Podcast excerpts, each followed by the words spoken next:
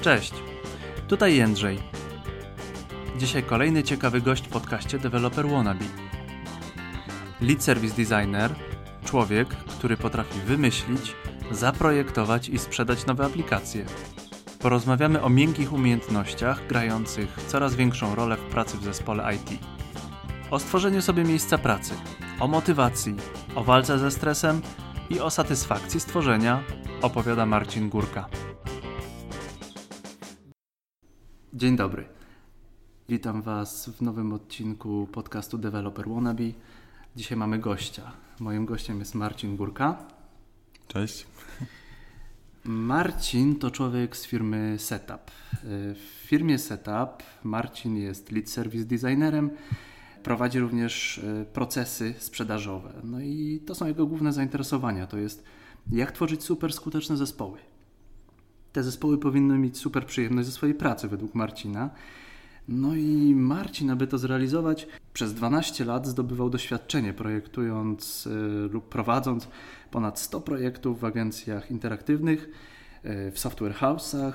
Równie przydatne dla Marcina okazało się doświadczenie w zwiększaniu skuteczności sprzedaży, projektowaniu, zarządzaniu produktami, a w ogóle to Marcin szczególnie uwzględnia ludzi zaangażowanych w te, te projekty. Marcin twierdzi, że nieważne gdzie pracujesz, ważne jak. No i pogadamy o tym, jak sobie wypracować fajną pracę gdziekolwiek. Pracę, naukę, praca to nauka, nauka to praca, Marcin? Mm, bardzo. Od czego się zaczyna? Od problemów w nauce. Problemów w nauce. Ja miałem straszne problemy z matmą na samym początku życia.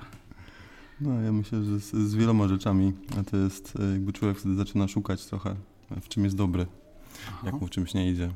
I, i tak zaczyna się początek podróży. No, ja byłem przez całe życie dobry w gadaniu. W którymś momencie stwierdziłem, że mogę gadać, ale muszę też mieć jakieś y, twardsze umiejętności. Stąd pomysł na podcast, stąd pomysł na naukę programowania. Jakiś czas temu na fejsie napisałem do Marcina: Marcinie, ratuj, czego się uczyć? Marcin mi powiedział: właśnie się uczę. Uczy mnie również Przemek, ten przemądry deweloper. Pozdro Przemek, dzięki za twój czas. O czym pogadamy? Jak, jak mieć tę przyjemność z roboty? Tak właśnie o takich przyjemnych rzeczach w sumie. Jakbyśmy mieli, nie wiem, wybrać, e, ciężko jakby powiedzieć... Od czego zacząć? Robota przyjemna um, jest? Jak to zależy. Właśnie czasami się zastanawiam, um, jak to różnie bywa, że niektórzy mają fajną pracę, mega się tym jarają, a inni trochę narzekają i myślą, że jakby nie da się z tym jakby niewiele zrobić. I jakby byłem w, w obu sytuacjach i stąd też pomysł na, na, na to, co zrobić, żeby te nasze osiem godzin dziennie jednak było czymś fajnym.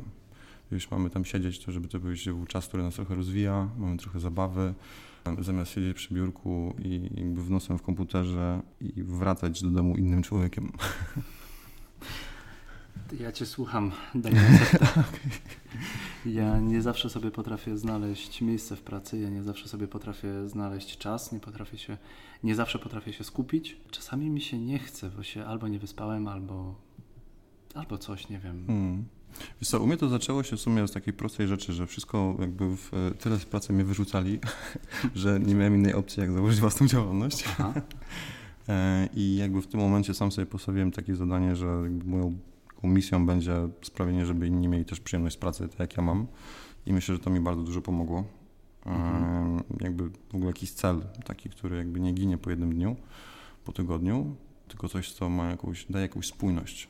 To, to, chyba, to chyba bardzo dużo dało. Myślę, że jeszcze inna rzecz, która mi bardzo pomogła, to właśnie, no to ciekawe, w sumie na samym początku, jak jeszcze byłem na studiach jako ambasador McKinsey, McKinsey and Company, nie mieli co drugą firmą, tam dowiedziałem się o doradztwie strategicznym i to chyba były takie dwie rzeczy, które takie osie, wokół których jakby zdobywałem wiedzę, które mnie najbardziej zainteresowały mhm. i chcąc, nie chcąc, jakby to, co robiłem dalej, jakby kumulowało się wokół tych, tych Tych, jak, jak tworzyć filmy, jak sprawić, żeby coś fajnie działało i jak sprawić, żeby ludziom się fajnie pracowało.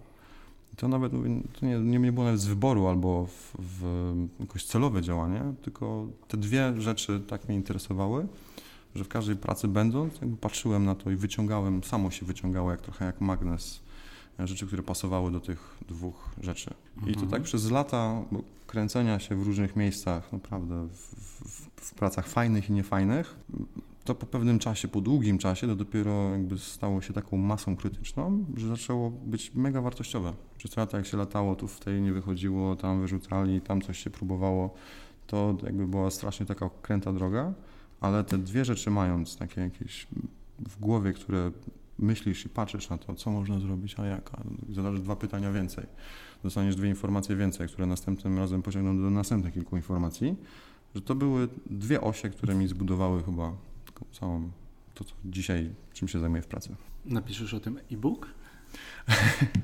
Coś jednego napisałem o tym. Linki w komentarzach. Linki w komentarzach. Wiesz co, nie wiem, czy bym o tym e-booka napisał. To tak bardzo ciężko właśnie zebrać to i dać jakieś, nie wiem, wskazówki albo jakąś wartość z tego. Tak naprawdę jest tak ciężko to... Myślę, że do e-booka to jeszcze kawałek czasu, mhm. zanim się zrozumie, jakby co to, co się działo w głowie i jak to się potoczyło i gdzie to się skończy. Gdzie znaleźć tę przyjemność, Marcinie? Ojej, Ojej to, to jest, to powiem Ci, niby takie proste pytanie, znaczy i, i jednocześnie bardzo trudne. Gdzie znaleźć przyjemność? Nie wiem, miałem kiedyś taki moment, że zacząłem się zastanawiać, co ja bym chyba dalej chciał zrobić, bo jakby kolejna ścieżka, którą sobie wymyśliłem, nie bardzo poszła. I zastanawiałem się, co dalej?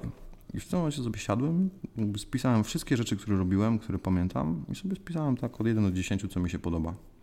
I wyszło mi kilka rzeczy i to, to był taki jeden z pomysłów, w którym jakby stwierdziłem, o to może być następna ciekawa droga, której strasznie daleko mi wtedy było. W ogóle nie, nie sądziłem, że to kiedykolwiek do, do czegoś takiego będę mógł dojść, a okazało, okazało się, że po jakby, może nie tyle niedługim czas, czasie, co, co nie wiem, po, po dwóch latach byłem już bardzo blisko tego. Więc mhm. to, to jakby tutaj... Trochę to wygląda tak, jakby niewiele trzeba było robić, tylko raz na jakiś czas to ustawić w odpowiednim kierunku. No i to troszkę wtedy samo, nawet jak się nie wie, w którą stronę iść, to to trochę samo się poprowadzi. No i czy tutaj można zastosować metaforę statku, nie wiem, tego bycia kapitanem swojego statku? Mówisz, że no płyniemy, nie wiem, tam z Afryki do Brazylii, no nie możemy płynąć tak, tak prosto, bo nas zniesie jakiś prąd. Co to jest chyba tak, że każdy ma jakiś swój sposób działania i jakby ma jakieś swoje metody i niektórzy na przykład siedzą na maszcie i, i, i wypatrują w bocianym gnieździe, gdzie dalej, inni jakby siedzą i w ogóle nie widzą tej perspektywy. I to jest tak, że chyba każdy ma jakieś swoje jakby ślepe punkty i swoje rzeczy, które go kręcą, w którym się znajduje i to jakby...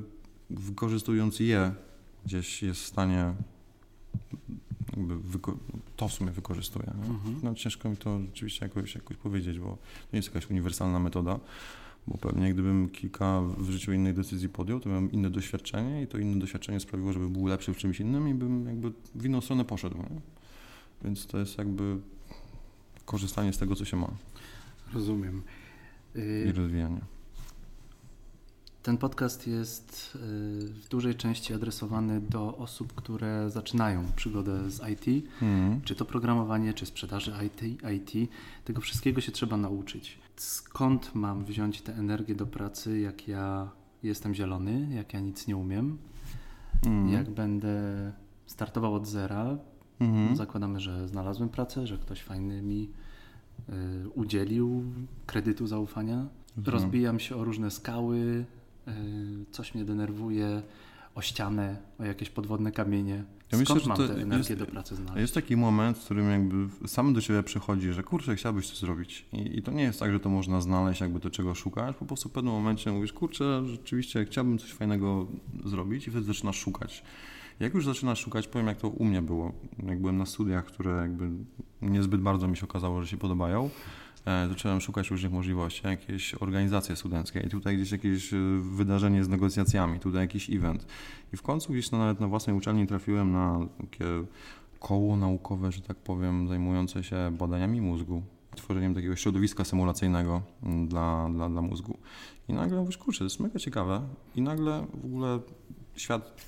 Jakby czas przestaje trochę istnieć, jak na tym się siedzi. I do dzisiaj pamiętam, jak siedząc gdzieś na balkonie, paląc papierosa, e, nagle mi się przypomniał, eureka było i takie, wiem co zrobić na problem, który miałem dwa dni temu. Nagle w ogóle z oderwania i to dzisiaj jeszcze takie jakie wspomnienia gdzieś powracają. to jest, no po prostu trzeba, i przychodzi taki moment, w którym stwierdzasz, że potrzebujesz czegoś, chciałbyś coś zrobić, zaczynasz szukać, w końcu znajdujesz, um, znajdujesz coś, co cię interesuje i to w ogóle nawet nie, nie musi być związanego z, w rzeczywistości z tym, co robisz, no bo gdzie tutaj symulacje mózgu i, i, i to był projekt z Akademią Medyczną, więc teoretycznie to jest coś, na co w ogóle nie powinienem trafić, bo to akurat były trochę moje zainteresowania kognitywistyka, no i później już się kręci. I tak naprawdę w, na, po drugim roku w wakacje pisałem pracę licencjacką, która jeszcze dostałem, no to jakieś małe na wydatki. Przed naszą rozmową, kiedy obgadywaliśmy to, co y, chciałbyś powiedzieć, co, o czym musimy pogadać, napisałeś mi, że taki temat masz przyjemność skonsumowania, jak ktoś miał przyjemność stworzenia. Hmm. Co miałeś na myśli? Wiesz co, to trochę zastanawiałem się, jak ugryźć ten temat przyjemności, bo to jest e, w pracy. Bo to jest coś, co jakby czujesz instynktownie, to jest dla ciebie zrozumiałe i naturalne. Teraz weź to spróbuj przekazać innym, jakby zbudować jakiś punkt widzenia tego, żeby ktoś mógł to, nie wiem, zrozumieć, zweryfikować, przyjąć albo się nie zgodzić. Pamiętam, siedziałem wtedy w kawiarni i szedłem do jakiejś następnej i zastanawiałem się, do której iść. I też sobie wtedy przemyślałem, siadłem do jakiejś małej kawiarenki, zamówiłem sobie tam kawę i przynosząc tą kawę, dziewczyna zapytała, poprosiłem jeszcze o cukier i dziewczyna powiedziała, może spróbuj najpierw bez cukru, bo jest naprawdę świetna. I rzeczywiście napiłem się, była świetna, w ogóle cukrze zapomniałem i wychodząc mówię, że rzeczywiście świetna kawa, dawno po prostu dobrej kawy nie piłem. Mhm. I zaczęliśmy sobie tam chwilkę gadać, takie małe w, w, w przyjemności. I wychodząc z tej, z tej kawiarni sobie pomyślałem, że to może o to właśnie chodzi, że jeśli ktoś ma jakąś frajdę zrobienia, stworzenia tego miejsca, tej małej kawiarni, jest jakaś wielka sieciówka, z przyniesienia tego jeszcze w ogóle powiedzieć, że może spróbuj bez, bo mogła w ogóle tam postawić to i sobie iść. A jeśli ktoś ma frajdę z tego, to, to automatycznie też masz większą frajdę w ogóle z, z bycia tam, z przebywania, już patrzeć na fajne, z tych kilku interakcji z człowiekiem. I, I to w sumie da się przenieść na wiele rzeczy. No i przykład, jak już chcemy wrócić do, do programowania, to zupełnie inaczej tworzy się, koduje się portal albo tworzy się jakiś moduł, cokolwiek, linijkę kodu, która wiesz, że na końcu komuś pomoże.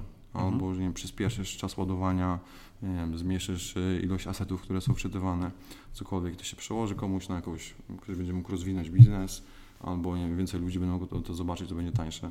Zupełna motywacja. Ty masz większą przyjemność stworzenia, jeśli ktoś ma większą przyjemność z, z konsumowania tego i w drugą stronę. Więc to jest taka fajna, fajny balans.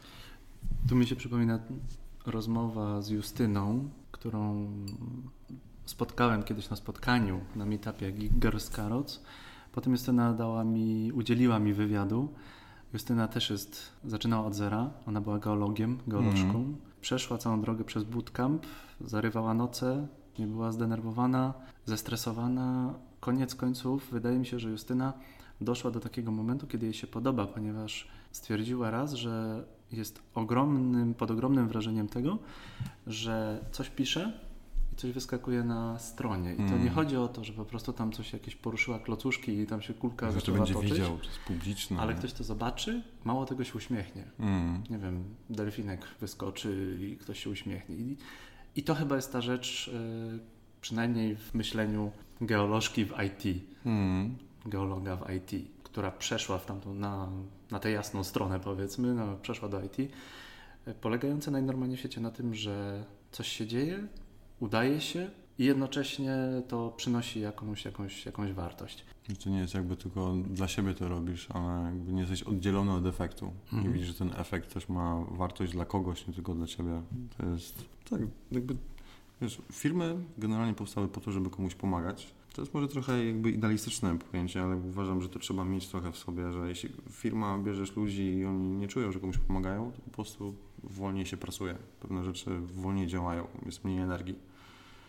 Da się tak robić, tylko to jest męczące wtedy dla wszystkich. Można tym hajsy trzepać, bo rzeczywiście jak, jak zrobisz procesy, e, ułatwisz wszystko i wierzysz ludzi, którzy będą przesuwać, to to oni będą mieli fajce, fajne hajsy, klient będzie zadowolony. No, to jest jakby, to jest w sumie też trochę intencja człowieka, który tworzy mhm. firmę. Znajdzie sobie ludzi, którzy myślą podobnie. Super. No masz dwanaście lat pracy głównie w I T. Mhm. Jak ci się to nie znudziło? Jak... Co zastosowałeś do tego, żeby, żeby cię szlak jasny nie trafił, żebyś, nie wiem, nie powiedział, że ach, tam mam to w nosie już, teraz kupuję chatkę w Tajlandii, będę to ludziom sprzedawał ten czas. Wiesz co, to chyba zawsze to I T było takim pretekstem do jakby robienia rzeczy, na których mi zależało. I jak tak później się zastanowiłem, to jakby I T to jest dziedzina, w której branża, w której e, trzeba szybko się zmieniać, e, jest duża konkurencja, jest e, jakby wiele się dzieje i można wiele zrobić. Mhm. I to chyba, to chyba jakoś przy, przesądziło. I to nawet nie chodzi o rzeczy, które można robić, tylko raczej ludzi, z którymi można te rzeczy robić. Mhm. A ile ludzie mają do powiedzenia? Twój, twój nie wiem, team ludzi, z którymi pracujesz? Ojej, to jest teraz straszne pytanie, bo nie mam pojęcia, jak to jest odbierane na zewnątrz. Mi się, człowiek zawsze myśli, że robi wiesz, dobre rzeczy, że to robi w dobry sposób. Chciałbym, żeby to było tak, że ja w sumie... Hmm, idealny, zawsze uważałem, że jakby taki idealny um, sytuacja to jest takiej, w której jakby na koniec jestem niepotrzebny. To znaczy, że wszystko działa idealnie. Mm-hmm. To jest idealna sytuacja, więc zawsze coś, coś się dzieje. Więc to jest ideał, może, no, może ideał to trochę źle y, zabrzmi, ale to jest jak rzeczywiście jakiś cel. Każdy poczuł się na tyle fajnie, żeby wiedział, co ma robić i żeby to szło. Wtedy można sobie poszukać y, jakiegoś innego ciekawego tematu albo miejsca, albo siedzieć w chatce. No. To by było cudowne, ale jeść trzeba. Jak wyrobić w sobie taki model mentalny, żeby mi się po pierwsze chciało, żeby czy to, no nauka to też praca. Mm. Jeśli słuchają nas osoby, które wchodzą do I T, mają krótki staż w I T albo są developer mm. wannabe, jak daj drogi Marcinie, złotą radę, jak wypracować sobie ten model mentalny, żebym nie rzucił tego w diabły i nie wiem, nie wziął się za robotę, która coś przynosi. Wiesz co? Powiem Ci tak, że to jest, to jest tak indywidualny temat, jakby jest bardziej czasami praca nad sobą niż nad um, pracą, żeby znaleźć, co samemu się lubi, czego się nie lubi i żeby sprawdzać, żeby rzeczywiście pilnować, żeby to się nie działo, żeby być jakby świadomym, co się lubi, co się nie lubi. To kontrola jest... siebie? No, no nie tyle kontrola, czas? co jakby widoczność. Nie, to jakby nie chodzi o to, żeby zawsze się kontrolować, że czasami się robi głupie rzeczy i czasami to jest fajne, czasami nie trzeba się kontrolować, czasami trzeba bardzo, a raczej chodzi o to, żeby mieć świadomość w ogóle, co, się, co na nas wpływa, co się lubi. Bo to tak czasami się wydaje, jakby było wszystko jasne, a jak sobie też spojrzę na siebie przez perspektywę lat, to jakby człowiek trochę jest nieświadomy rzeczy, które się dzieją w tym momencie. Mhm. I to jest jakby tak z rozpędu mu się wydaje, że wszystko wie, rozumie, ale to jest tak, że niektóre rzeczy stały się tak um, stałe, tak powtarzalne, że przez to niewidoczne.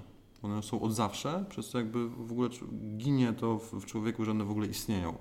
I masz coś, co wpływa na ciebie bardzo, ale przez ten czas, który to na ciebie działało, e, albo przez twoje jakby przyzwyczajenie do tego, to jest niewidoczne. Mm-hmm. I, I jakby człowiekowi wtedy się wydaje, że jakby wszystko widzi, kontroluje, rozumie i zastanawia się, co tu jest nie tak, co tu jest nie tak. I właśnie chodzi o to, żeby widzieć, być... Um, widzieć, co się dzieje i reagować. I to jest w sumie, widzieć to uważam, to jest pierwsza rzecz. Mm-hmm.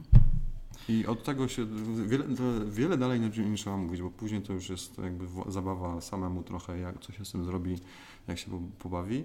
Ale rzeczywiście w ogóle zauważyć najpierw, by wiedzieć, że trzeba zauważyć, że, że można zauważyć, że można patrzeć na to i, i jakby obserwować, co się dzieje i czy mi się to podoba. Właśnie zrobić sobie listę, a dlaczego to mi się podoba i dojść do jakichś wniosków i pociągnąć to, a że rzeczywiście to mi się podobało, kurczę, to nie. No to może co mogę zrobić, żeby jak już zauważy się w ogóle, to tam cały mechanizm się dalej uruchamia, jak do mnie. Mhm. Ja mam czasami problem z tym, żeby sobie zapisać listę. Moim noworocznym postanowieniem jest to, że noszę przy sobie notes, mhm. bo tutaj referuję do książki Pata Flynna, Pat Flynn, Gotowi na start. Niesamowity człowiek, niesamowicie taki inspirujący i to jest chyba jeden z pierwszych razów, kiedy ja zrozumiałem, co to znaczy ta inspiracja i, i że to nie jest pustosłowie, bo chyba do mnie dotarł sam Pat Flynn. Mm. Stąd też jest pomysł na podcast. W książce Pata Flynna jest proste zdanie o jakiejś czarodziejskiej metodzie, jakiejś czarodziejskiej mocy, którą ma notes. Te myśli, które ci wchodzą, ja biegam. Czasami mi, tam, mi te myśli po prostu się znikąd pojawiają. Mm.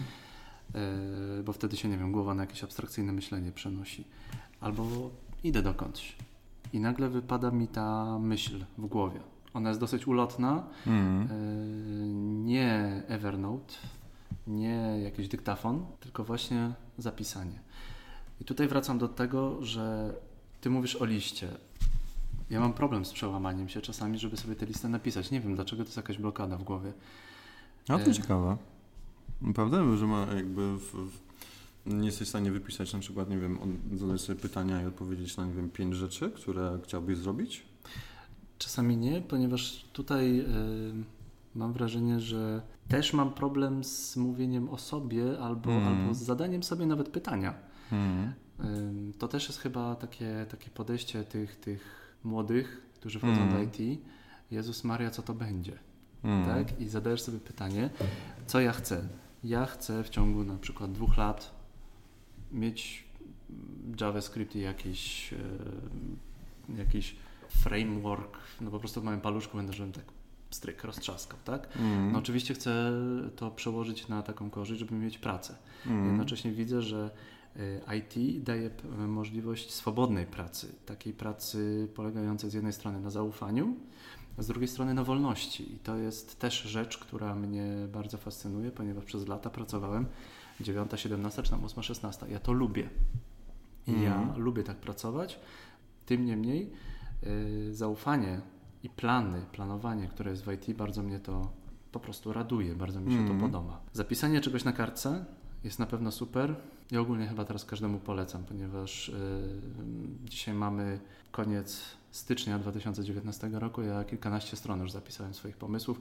Między innymi właśnie pomysłem było to, żeby Podcast. pogadać z tobą. Okej. Fajnie. Znaczy, powiem ci, a propos tego zapisywania, to na przykład to trochę rozumiem, bo mam wrażenie, że jak człowiek coś robi, to automatycznie i teraz tak, mogę zapisać pięć różnych rzeczy i teraz wiem, że jak zapiszę te rzeczy, to zacznę uważać, że to są dla mnie ważne rzeczy. Więc człowiek czasami się powstrzymuje przed tym, żeby pisać te rzeczy, skoro wie, że to i tak nie jest takie ważne. Nie? Człowiek załatwia w głowie, jakby daje sobie czas na przemyślenie pewnych, pewnych bo tam można spokojnie to, to, to zrobić, a jak już je wyrzuci na zewnątrz, to zaraz przywiąże do nich, I, i później będzie problem z odkręcaniem tego i jakby człowiek tak siedzi sobie spokojnie i tak zrobi, tak jak kumuluje się, tak zbiera sobie to wszystko, żeby wiesz, to dla siebie na razie, nie mówię tego innym. Aha. Rzeczywiście i wtedy masz to i później jak już wychodzisz, to jest, są różne, tak mają ekstrawertycy, introwertycy, to właśnie niektórzy mają tak, że sobie to zbierają w głowie i w pewnym momencie mówią, ja wszystko wiem i wychodzisz i wszystko załatwiasz.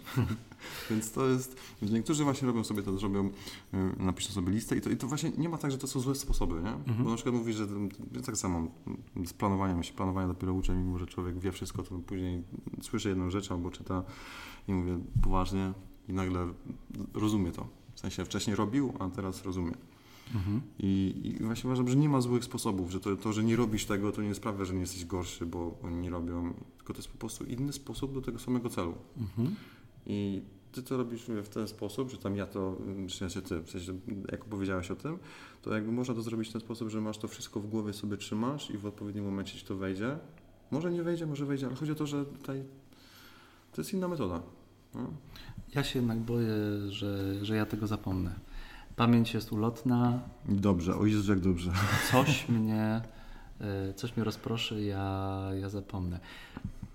Mówimy tutaj tylko o tych rzeczach, które są do pracy, mm. nie mówimy o tych rzeczach, których ale, się wstydzimy. Ale to jest dobre, bo zobacz, wyobraź sobie, że musisz własną pamięć pilnować, żeby ono pamiętać. To w takim razie y, tam, nie? To nie. Ja bym zostawił zapomnę. Wtedy własną pamięć, no niech zapomni w takim razie. Mhm. Frontend fajnej pracy, backend fajnej pracy. Okay. Mówiłeś o tym. Tak, wiesz co, to właśnie chodziło, to chodziło o to, że rzeczy, które jakby widać, które widzisz, że są fajne, że nie wiem, ktoś się uśmiecha w pracy albo ktoś coś robi, jakby rzeczy, które widać, no to jest tak jak ja masz, nie wiem czy to dobrze zadziała, K P I, to key performance, metryki. I mhm. masz takie metryki leading i lagging. Mhm. Czyli leading to są te, które możesz sterować, a lagging to są te, które wynikiem. Na przykład leading to może ile telefonów miesięcznie zrobisz, a lagging to ile klientów z tego masz. Czyli na pierwszy masz wpływ, a na drugi nie. Marcinie, uczę się JavaScriptu, zakładamy. Mhm. Gdzie to jest leading, a gdzie to jest lagging? Leading to na przykład ile um, zrobisz kursów, ile godzin tego tutoriala tygodniowo albo miesięcznie, a lagging to ten, ten który wiesz, jest od, od, opóźniony. To jest na przykład ile C V-ek dostaniesz, jak, jak wrzucisz, ile się nauczyłeś. albo ile artykułów napiszesz. Mhm. Jedno to jest taki mhm. bezpośrednio, co masz wpływ, a drugie to jest efekt tego. I to podobnie właśnie masz frontend i backend, ja to tak, ja to tak tutaj wchodzimy, wchodzimy w temat twojej pracy. Tak. Więc frontend to jest to, co widać, to co robisz, a, a jakby ten backend to jest jakby co się za tym kryje, co właśnie sprawia, że nie wiem, przed naciśnięciem klamki uśmiechasz się przed wejściem do, do firmy i mówisz hej, fajnie, co tam słychać, no? I, i, i właśnie frontend to jest to, co widać, nawet ciężko mi czasami to w tym momencie nawet, może nie, nie czasami, tylko w tym momencie ciężko to określić. A może zły podział przyjąłem. Mam zły dzień. Wszystko w ogóle, wiesz, jak, trochę jak w, zespoł, w piosence zespołu Kury, mm. nie? Mam znowu doła, znów pragnę śmierci i tak dalej. Ból przemijania, choroby, wojny, rozpacz. Mm. Taka piosenka dosyć wesoła zespołu Kury. Mm. Y- Ani mi się nie chce uczyć, ani mm-hmm. mi się nie chce pracować. Mm-hmm. Bardzo proste, no ale mów. Co robić? To rozwiązanie jest bardzo proste. Co robić? Wiesz, jak wygląda sinus, albo Aha. na przykład kosinus. Oni w pewnym momencie ma ten dołek taki, nie? Mm-hmm. I teraz jak jest na totalnym minimum, to czego można być pewnym? Że jeśli wartość tego sinusa jest na minus jeden. No mam nadzieję, że głębiej nie wejdę w ten muł. Tak, wtedy wiesz, że jutro naprawdę będzie lepiej. I w tym momencie można olać wszystko inne, w sensie nie trzeba się stresować tym, że kurde, bo to człowiek się czuje, jakby musiał się stresować. Dzisiaj mm-hmm. nie mam ochoty, ja mam plan. To jest jedna opcja, bo to można wiele sposobów rozwiązać.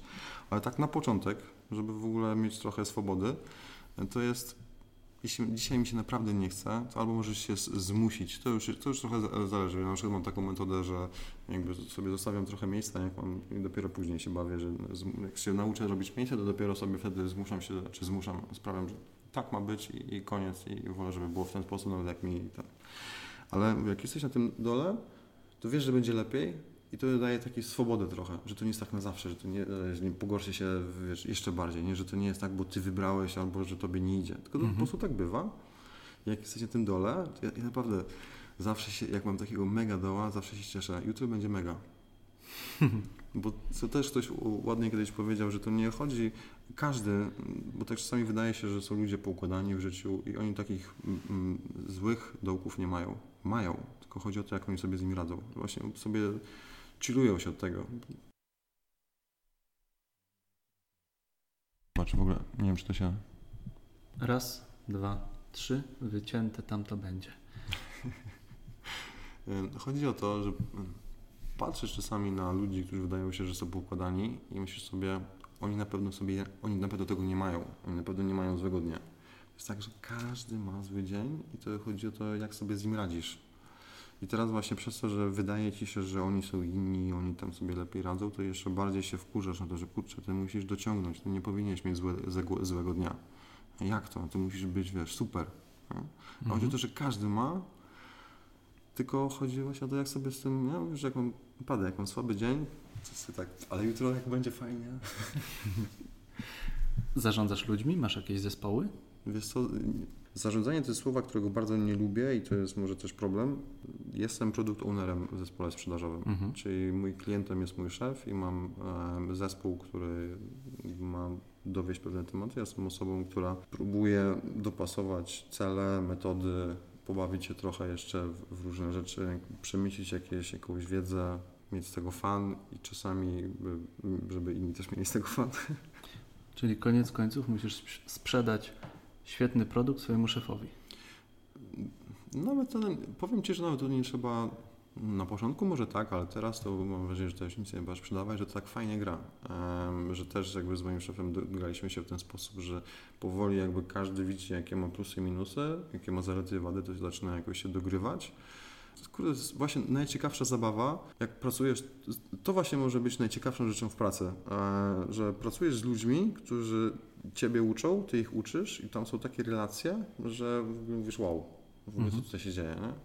Zamiast siedzisz sobie i robisz tam swoje tematy, idziesz na spotkanie, mówisz tak, tak, później uzupełniasz, tylko masz interakcję z ludźmi i to jest taki sztos potrafi być, co tam się dzieje w ogóle, ktoś Ci podrzuci jakiś temat, później Ty jemu, Ty wybuchniesz śmiechem, ktoś powie i to, to wszystko w pracy i to zrobić coś jeszcze fajnego. I dla mnie to jest ciekawe, to jest gdzieś dla mnie ciekawa rzecz, przyjemna. Ja sam dzielenie wiedzą, dzielenie się wiedzą uważam za chyba jedno z większych osiągnięć ostatnich lat, to co się dzieje teraz w internecie. Hmm. Ci te gwiazdy internetu, ale na przykład social media albo content marketingu. można odcedzić tych, którzy są sami sobą zachwyceni, mm, ale tak. znajdziemy... Oj, to teraz właśnie mi się jeden taki przykład daje. Pozdrawiamy ten przykład. Tak. Ja chyba też, też nie chciałem go wymieniać, ale bardzo mi się skojarzył. Przykład, przykład X Y, bardzo Cię pozdrawiamy. Można odcedzić perełki. Mm.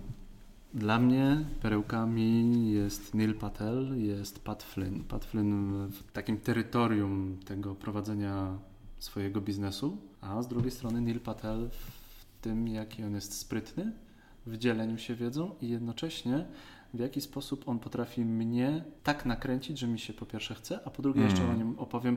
Właśnie teraz tak. Neil Patel jest w mojej głowie, bo... Tak. Jak? Nie, co on pojawił? Tak. Że on występuje kilka tysięcy kilometrów w ogóle stamtąd, gdzie jest, jest w rozmowie, tak, tutaj między dwoma ludźmi, którzy...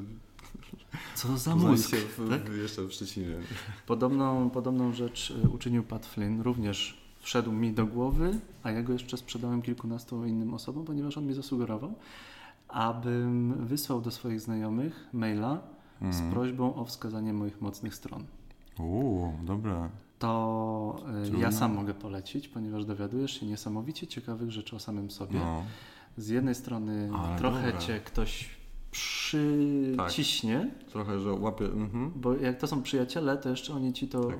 grzecznie, niegrzecznie, ale oni ci mhm. powiedzą, jakie masz wady i jakie masz zalety. Tak?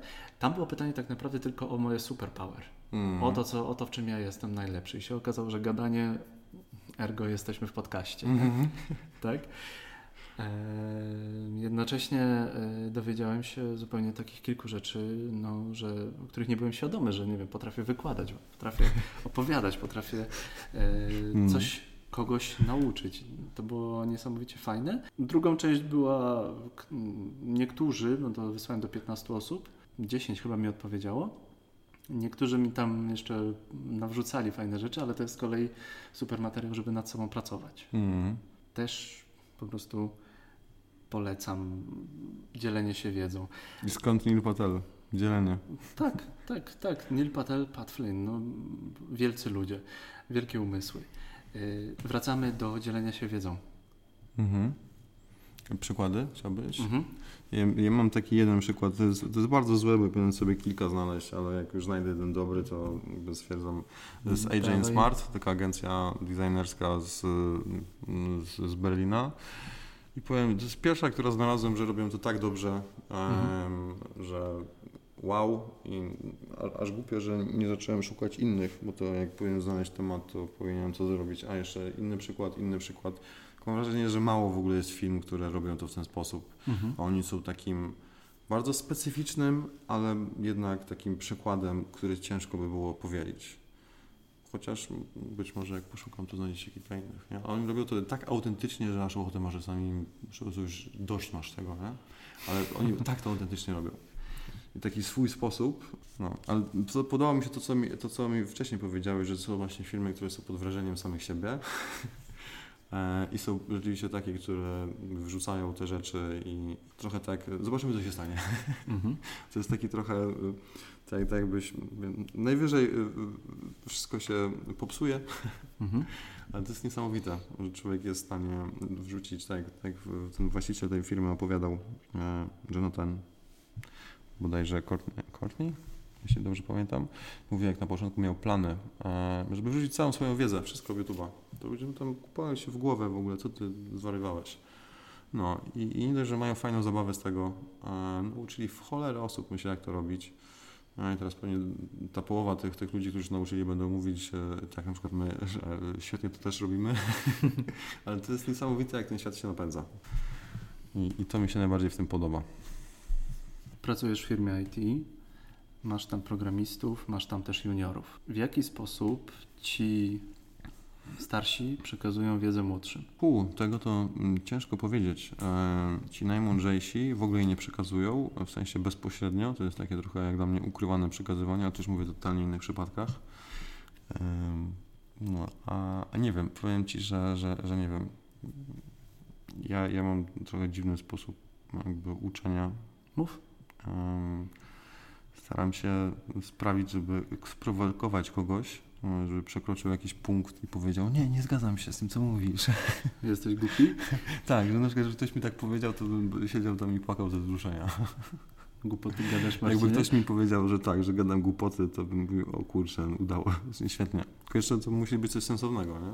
Mhm. Jak ktoś wchodzi ze swoim zdaniem, ma jakiś um, swój punkt widzenia, który wychodzi z jakichś danych i to nie jest tak, żeby się poprzekomarzać, albo tylko ktoś autentycznie w to wierzy, jest jednocześnie jakby jest w stanie uargumentować, jednocześnie na koniec słucha, bo to jest, to jest niesamowite, jeśli ktoś jest w stanie taki, wiesz, jest mega przekonany, mówi to tak, nie, to tak ma być i na koniec mówi, to, to, to w sensie, że słucham, nie? Że jestem bardzo chętny na to, że może powiedzieć, że mam nie, nie? To jest dla mnie to jest na maksa. Mhm, mhm. To jest mój sposób, nie uważam, że to jest najlepszy sposób, to jest po prostu sposób, który chyba mi przynosi jakąś przyjemność i, i no, tak mi się wydaje. Ja, chyba...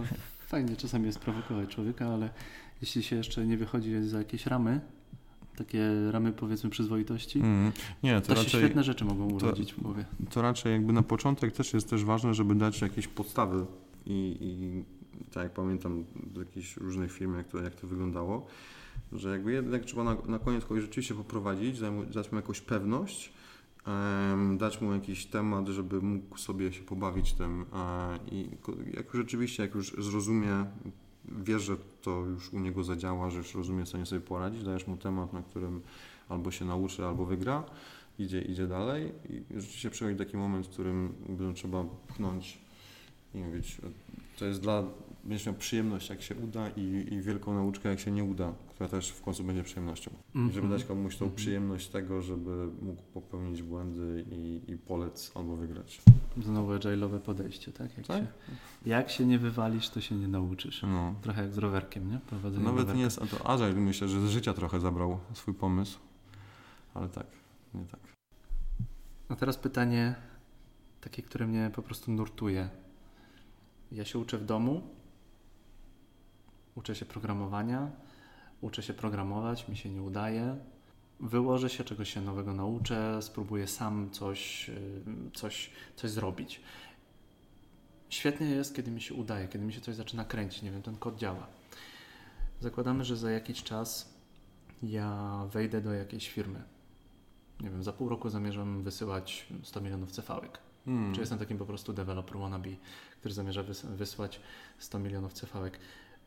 Załóżmy ten scenariusz pozytywny. Dostaję się do jakiejś firmy, w której się po prostu kręci niesamowicie robota. A ja jestem taki malutki, nie wiadomo o co, o co mi chodzi. Ja po prostu udało mi się, jestem w niebo wzięty, że, że y, jestem w firmie. Jednocześnie jest szum w tej firmie, jednocześnie wszyscy biegają, nikt nie ma dla mnie czasu. Jak zrobić tak, żebym ja polubił to miejsce pracy? Bo ja mogę go nie lubić, dlatego że tyle się dzieje, że ja nie rozumiem i mi się jeszcze mało co udaje. Mm. Pytanie.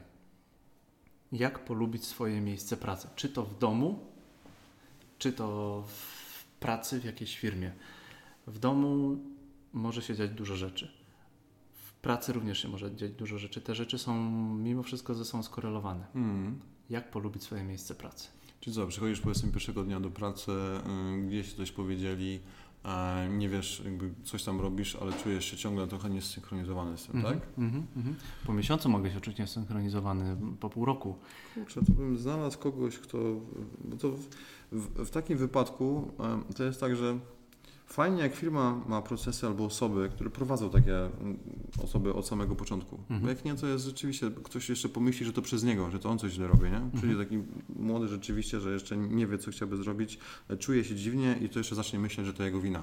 Że to jego wina, że on się dziwnie czuje. Mhm. I więc fajnie w tym momencie znaleźć kogoś takiego, kto wygląda najbardziej mądrego w tej firmie i ci powiedzieć. I rzeczywiście być, wiem, kilka razy można być totalnie szczerym, nawet przed ludźmi, którzy jakby wolą bardzo, bardzo um, nie autonomiczne, tylko samodzielne osoby i powiedzieć rzeczywiście jakby na, na czegoś, nie wiem, czy potrzebujesz jakiejś informacji. Trochę właśnie nie wiem jeszcze z jakiego punktu ktoś mógłby być insynuowany, czy, czy przez to, że nie wie co robić, czy przez mhm. to, że po prostu nie zgrał się z ekipą, nie? Czy przez to, że e, jakby trochę jest niepewny wobec tych skilli, które ma. Tylko chodzi, jakby jak dla mnie to jest w ogóle, można wyeliminować całą firmę i tylko skupić się na sobie i powiedzieć, że to co czujesz w tym momencie jest totalnie naturalne. No? I chodzi mhm. o to, że w ogóle nie trzeba nic robić. Trzeba tylko sobie uzmysłowić, że to jak się czujesz, jest normalne, każdy tak się czuje na początku. Mhm. I, i, I to jest w sumie tyle, nie? Bo można myśleć, a teraz tylko jak, czy ja mam iść do kogoś i powiedzieć, że tak się czuję? Albo czy może iść do kogoś, żeby mi powiedział, co mam robić? Albo czy ja w ogóle, wiesz, co ja mam z tym zrobić? Jak będę siedział tydzień i teraz zaczynasz kombinować i kminić w ogóle tysiąc różnych sposobów. Będę siedział tydzień, nikomu nie powiem, to zaś się wkurzam, nie? Chodzi o to, żeby w ogóle, to jest niepotrzebne, wystarczy sobie powiedzieć, to jest normalne, że tak się czujesz w nowej firmie. Mhm. Gdy powiedzmy ktoś, nie wiem, nie, nie masz jakiegoś mentora i ta, ta firma jakoś, nie wiem, nie poprowadziła się super, to jest totalnie normalne. Jak w momencie, jak wiesz, że teraz nie jesteś totalnie dziwną osobą, że oni wszyscy sobie układani, oni też pierwszego dnia tak się czuli. I mieli pełne gacie strachu. Tak. O, o, i, to, I to jest najważniejsza rzecz. Nie? I w tym momencie patrzysz na to zupełnie inaczej, bo już nie jest to, że coś musisz zrobić i teraz nie wiesz, co zrobić, więc jesteś zestresowany, tylko mówisz, okej, okay, dobra, uff. Dobra, to, to rzeczywiście to ja mogę teraz trochę się wyluzować, bo, bo to nie jest tak, że jestem jedyny wyjątkowy i ten mój problem jest, jest nie do rozwiązania i jak ja go nie rozwiążę, to jest źle. Mm-hmm. I to, to chyba jest taka, widzisz, totalnie, chodzi o to, że to jest z innej perspektywy. Oczekiwałbyś, no, jeśli jesteś w takiej sytuacji, szukasz rady, co ja mam zrobić. A tu nic nie musisz robić, po prostu chodzi o to, żeby poczuć, to jest normalne, że tak się czujesz. I to w tym momencie spada ci ciśnienie i ty przestajesz wtedy czuć, że coś musisz zrobić. Działać? Tak. I wtedy po prostu mówisz, ej, zobacz, ja już nie muszę, nie muszę czuć tego, i teraz mogę sobie usiąść, coś napisać i w ogóle włącza ci się myślenie. No? Mhm. Bo jak jesteś zestresowany, to po prostu masz tam w głowie mnóstwo różnych rzeczy, które ci mówią i nie, w ogóle, i przez to czujesz się źle. A teraz... W... Jak, ja, jak ja jestem zestresowany, to mam blokadę. Ja patrzę sobie na ten kod i mi się po prostu... Ja nie widzę, ja nie rozumiem. Mm. Ja jakiegoś małpiego rozumu dostaję. Wiesz, co bym wtedy zrobił? Ja bym co? zaczął z kodu rysować, w sensie zrobić takie aski, albo nawet w jednej linii zrobić taki mały czołg, który zje, zrobić go z, z prawej strony i który na przykład jest O i to O, wiesz, leci w stronę i na przykład robić, wiesz, spację usuwać, że ona zaraz doleci do linijki, i że ta linijka zaraz się zniszczy i wybuchnie. Nie? I w ogóle totalnie odwracasz uwagę od tego i nagle stwierdzasz, że ta linijka kodu nie jest taka ważna i że to, wiesz, można się chwilę pobawić z tym, że to nie jest coś, co cię musi tam stresować. I jak zamienisz to perspektywy, że bawisz się linijką i czołgiem i tam, nie? To wtedy nagle okazuje się, że jakby jak się uśmiechniesz do tego, to nagle ci się dystans do tego robi i nagle jest takie, e, w sumie... To, to tej linijce powinno zależeć na tym, żeby ją napisać, a nie mi. Trochę wtedy się zmienia perspektywa. Że ciekawe. Człowiek nie trzyma się, nie, nie, łapiesz taki dystans i jak masz ten dystans, perspektywę, to widzisz, bo w, w, nic się nie zmienia, tylko po, pojawia się perspektywa, jakby czujesz, jakby był dystans. I ten, to, to samo to, że wkładasz sobie ten dystans, sprawia, że czujesz się inaczej. Możesz inna, inne decyzje podejmować. To jest ciekawe, że my zaczęliśmy trochę o kodowaniu, trochę o sprzedażach, trochę o I T, mm. a wchodzimy w ten mindfulness. Mm. Tym niemniej mi się to podoba, bo po to również robię ten podcast, aby pytać ludzi z dużym doświadczeniem, no, jak żyć, co robić. To teraz jedną rzecz właśnie mogę też ciekawą powiedzieć, bo pytałeś wcześniej o tym, jak, jak myśleć. To jest wszystko kwestia interpretacji. Teraz są, nie ma złych i dobrych interpretacji, są um, użyteczne i nieużyteczne. Jeśli na przykład wchodzisz w pierwszy dzień, jak właśnie interpretacja może być taka, że musisz coś zrobić, albo interpretacja jest taka, że ktoś może ci, powinien ci pomóc, albo jest taka, że wszyscy tak się czują. Mhm. Chodzi, że jak masz tą interpretację, ten model myślenia, to masz narzędzie. Wyobraź sobie właśnie, że to jest rzeczywista rzecz, że ta wiedza o tym, że każdy tak się czuje, to jest taki model, który mogę mieć. Jak go masz, to nagle inaczej się czujesz. Mhm. I wtedy zaczynasz myśleć, że w sytuacjach, w ogóle to, do innych sytuacji, w których źle się czuję, ja mogę sobie wziąć taki model i jak, tam pewnie też jakiś model, który sprawi, że to nie będzie takie straszne. Nie? I tak jak tutaj, byłem zestresowany, mam ten model, już mam go, czuję się lepiej. I w tym momencie masz następny model, że w ogóle są modele. I to się robi taka trochę, jak w pewnym momencie wejdziesz to w nawyk, to okazuje się, że żadna stresująca sytuacja nie jest do końca taka bez wyjścia, bo tam w standardzie, pewnie są jakieś wyjątki, ale to nawet ciekawe, w standardzie są zawsze jakieś sposoby myślenia, interpretacji albo jakaś perspektywa, w której to nie jest problemem. Ta sama sytuacja, nie? Że siedzisz i masz, masz jakiś problem, który w tym momencie jest dla ciebie, prawie czujesz, jakby ci groził życiem ten problem, jakby miał twoją przerwać linię ewolucyjną. Mnie głowa boli albo mi się robi po prostu niedobrze czasami. No. To tak, i to jest jakaś reakcja. I teraz wyobraź sobie, że jest coś, co cię odseparuje, jakiś sposób myślenia, jakiś coś, co cię odseparuje od tego problemu, i że w ogóle, o kurczę. I jak zauważysz to w kilku e, sytuacjach, że jest coś takiego, to nagle widzisz, że to jest w ogóle w, w, prawie we wszystkich sytuacjach. Mhm. I to wtedy się robi taka trochę moc tego, że nie trzeba, nie wszystko cię wisi ci u szyi i cię ściska i nagle masz taki oddech. Mhm. Mhm. Prawie we wszystkich. Mówię prawie, bo czekam, żeby coś się znalazło, z czym nie masz oddechu, bo to będzie nowe. Aż. Chciałbym Cię, Marcinie, poprosić o ostatnią radę.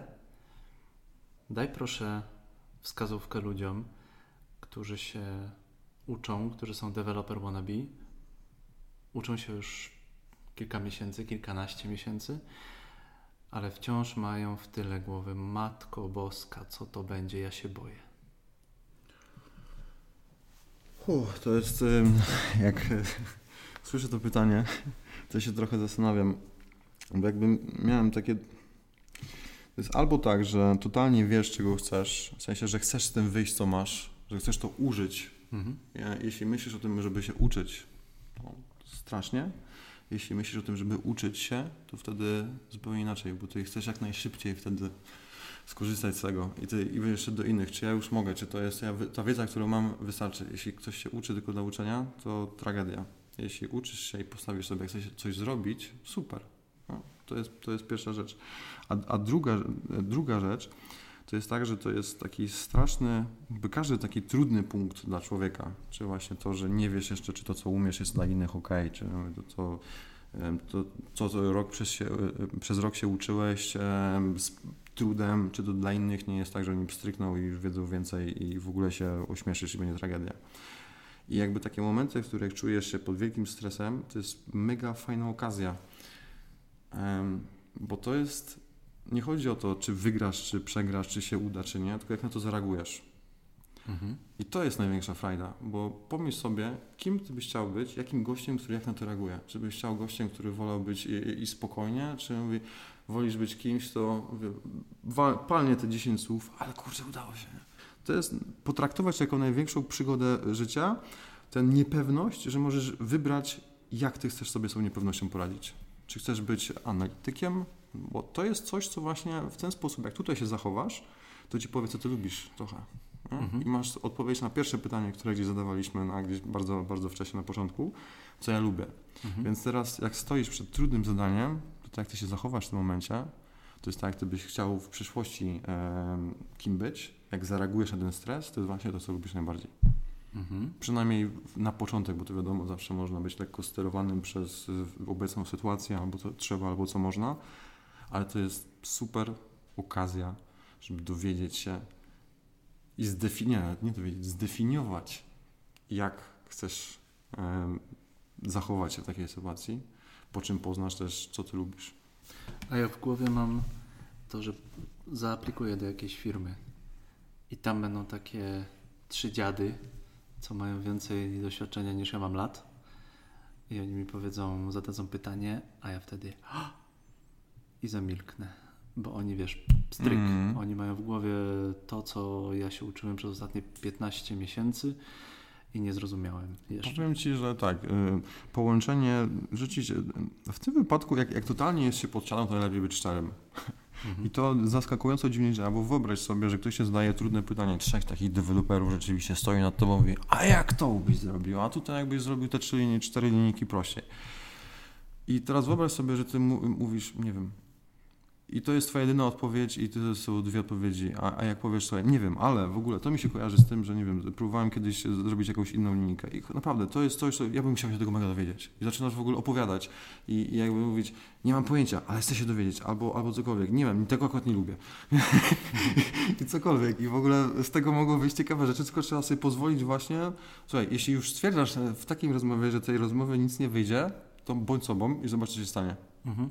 Zrób coś głupiego, tak, taką najdziwniejszą, najciekawszą rzecz, która jest w pobliżu, którą możesz powiedzieć, nie lubię tego i, i założyć rękę na rękę i powiedzieć, w sumie to nie, nie lubię odpowiedzieć na takie pytania i uśmiechnąć się do tego, jakby jak dodasz do tego uśmiech, to zupełnie to się inaczej wygląda i w tym momencie ludzie z drugiej strony tak w ogóle siedzą i to y, oni jakby uczą się trochę czegoś od ciebie mhm. w takich sytuacjach czasami, nie? I to Nie jest powiedziane, że z trzech seniorów nie jest w stanie się nauczyć od czegoś od juniora na rozmowie, w której junior nic nie wie.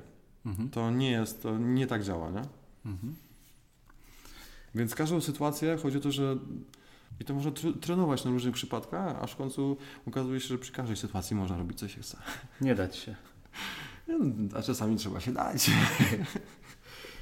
Jak można Twoje rady zastosować do tego, że nauczyciel Cię uczy i nauczyciel odpływa, a Ty nie rozumiesz? Po prostu nie jesteś w stanie zrozumieć, co on do Ciebie mówi.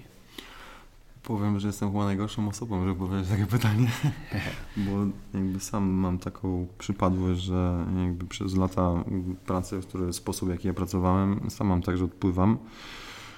Nie mam na to jakiejś w ogóle rady w tym momencie. Czy mam wtedy podnieść rękę i powiedzieć: panie wykładowco, weź pan mów po ludzku? To może powiem w ten sposób. Ja na przykład w, w tym momencie, jak widzę, znów jakby zauważam, yy, że na przykład rozmawiamy o jakiejś rzeczy i w ogóle się nie rozumiemy. I na przykład podnoszę to po prostu, że mam wrażenie, że mówimy i na przykład ja was nie rozumiem, co do mnie mówicie, bo mi się wraż- mam wrażenie, że odpowiadam na wasze pytania. Mhm. Wy też y, nie robicie i samo to zasygnalizowanie tego, to już jest takie y, nastawienie, że można poszukać. Do tego jeszcze jest ważne to, żeby zakładać, że jeśli zakładasz, że druga osoba nie bardzo chce ci pomóc, to się rozjedziecie i tak dalej. Mhm. I, I tak czy inaczej. A jeśli zakładasz, że ktoś ma dobre intencje i ty masz dobre intencje i jakby próbujesz zrozumieć, to nie jest tak, że jakby oceniasz, tylko po prostu próbujesz zrozumieć drugą osobą. Dlaczego ona tak myśli? Bo przecież ona nie myśli tego celowo, żeby ciebie zranić, tylko ona tak myśli. To jest jej sposób myślenia. I on odpływa bardzo od twojego i tobie się wydaje, że on odpływa celowo. Mhm. Chodzi, klucz dla mnie jest w, w zrozumieniu w tym, że naprawdę każdy z nas bardzo błądzi i najciekawsze, że nie wie, że błądzi. Mhm. I teraz jeśli powiesz komuś, że ty specjalnie błądzisz, to dla tej osoby mówisz, że ja nic nie zrobiłem, ja tylko myślę po swojemu. Dlaczego, wiesz, ty mówisz, że ja błądzę i w tym momencie masz totalne niezrozumienie i dwie strony się nie dogadają. Więc trzeba zrozumieć to, że druga osoba nie zachowuje się w ten sposób, bo jakby robi to specjalnie, tylko ona sama nie wie. Też mhm. miałem kilka takich sytuacji, że sam nie zauważyłem, jak bardzo mi się wycina w jakiejś tam sytuacji. Koncentruje mi się uwaga na, powiedzmy, trzech rzeczach i przez to zero procent uwagi na resztę.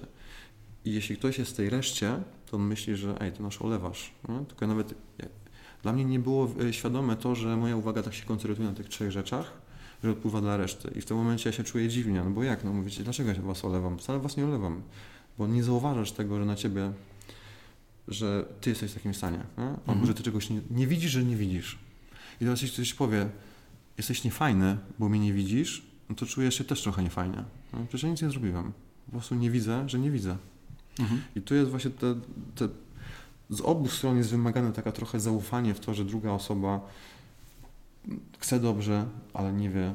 No, tutaj jest, pojawia się jakiś taki mały overlap z tego, że możemy się dogadać. Pytać się? Mhm. Podnieść rękę, powiedzieć: tak, panie, panie profesorze? Bo nie ma nic gorszego niż jak w, w, nie wiesz, że to się dzieje, nie? Jak mhm. nie, nie wiesz, że się z kimś nie komunikujesz. Mhm. Więc nawet tak bardzo neutralnie powiedzieć: fajnie, nie rozumiem, co do mnie mówisz. No nie, że nie chcę zrozumieć, bardzo chciałbym, tylko nie wiem, nie rozumiem, w pewnym momencie cię zgubiłem. I żeby, żebyś mi to mógł wytłumaczyć, to musisz trochę wrócić do miejsca, w którym ja jestem, bo ja do twojego nie dojdę, bo jesteś za daleko. W sensie masz więcej wiedzy albo whatever. Ja nie jestem w stanie dojść do ciebie, więc ty musisz trochę rafnąć do mnie. Mhm. I w tym mhm. momencie ktoś też może mi z drugiej strony stwierdzić: a to w sumie ciekawe, że ktoś w ogóle w ten sposób do mnie podchodzi. I to ktoś może mieć też wielką przyjemność, żeby pomyśleć: okej, okay, dobra, to rzeczywiście nie mogę myśleć o tym, jak ja dzisiaj rozwiązuję problem, tylko jak ja dziesięć lat temu rozwiązywałem problem. Jak ja dziesięć lat temu, jak ja myślałem.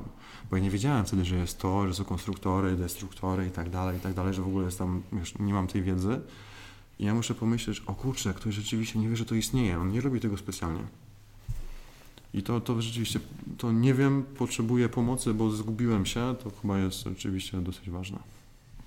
Czasami widzę wśród moich znajomych, którzy się uczą też programowania, ten moment, że się boją nieco, albo bardzo nawet przyznać do tego, że nie wiedzą, a ci, którzy poszli na bootcampy, na jakieś szkoły programowania, na jakieś, nie wiem, studia podyplomowe, że po prostu się boimy mm. przyznać, że nie wiemy. To nie wiem, czy to jest nasza wada ludzi, czy w którymś momencie, nie wiem, przeraża nas ta cisza, kiedy mm. zadaje pytanie nauczyciel.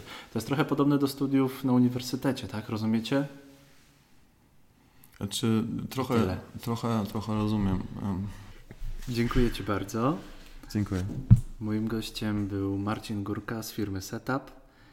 Jeśli było podobało... Bardzo, to była bardzo przyjemna rozmowa, naprawdę jestem pod wrażeniem, wow. Bardzo Ci dziękuję. Jeśli podobała Wam się ta rozmowa, wejdźcie na naszego Facebooka Developer Wannabe Podcast. Wejdźcie na stronę codeboy kropka p l slash podcast. Dajcie nam znać, czy Wam się podobało. W opisie znajdziecie też linki i też jak można się skontaktować z Marcinem. Dziękuję Wam bardzo. Do usłyszenia. Dzięki. Hej.